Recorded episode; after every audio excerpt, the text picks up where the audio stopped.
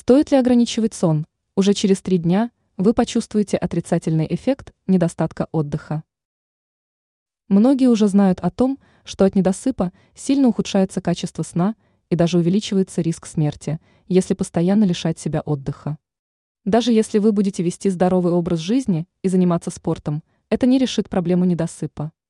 Краткосрочный недосып значительно ухудшает самочувствие и настроение, снижает концентрацию и замедляет мышление. Из-за сильной усталости человек может начать засыпать в любой позиции, например, за рулем. Чем еще опасен недосып?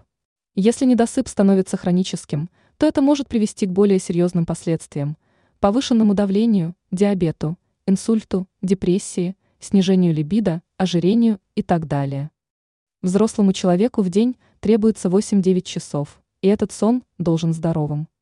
Важно, чтобы отдых проходил в спокойной обстановке и на удобной кровати. Перед сном лучше отказаться от смартфона и компьютера.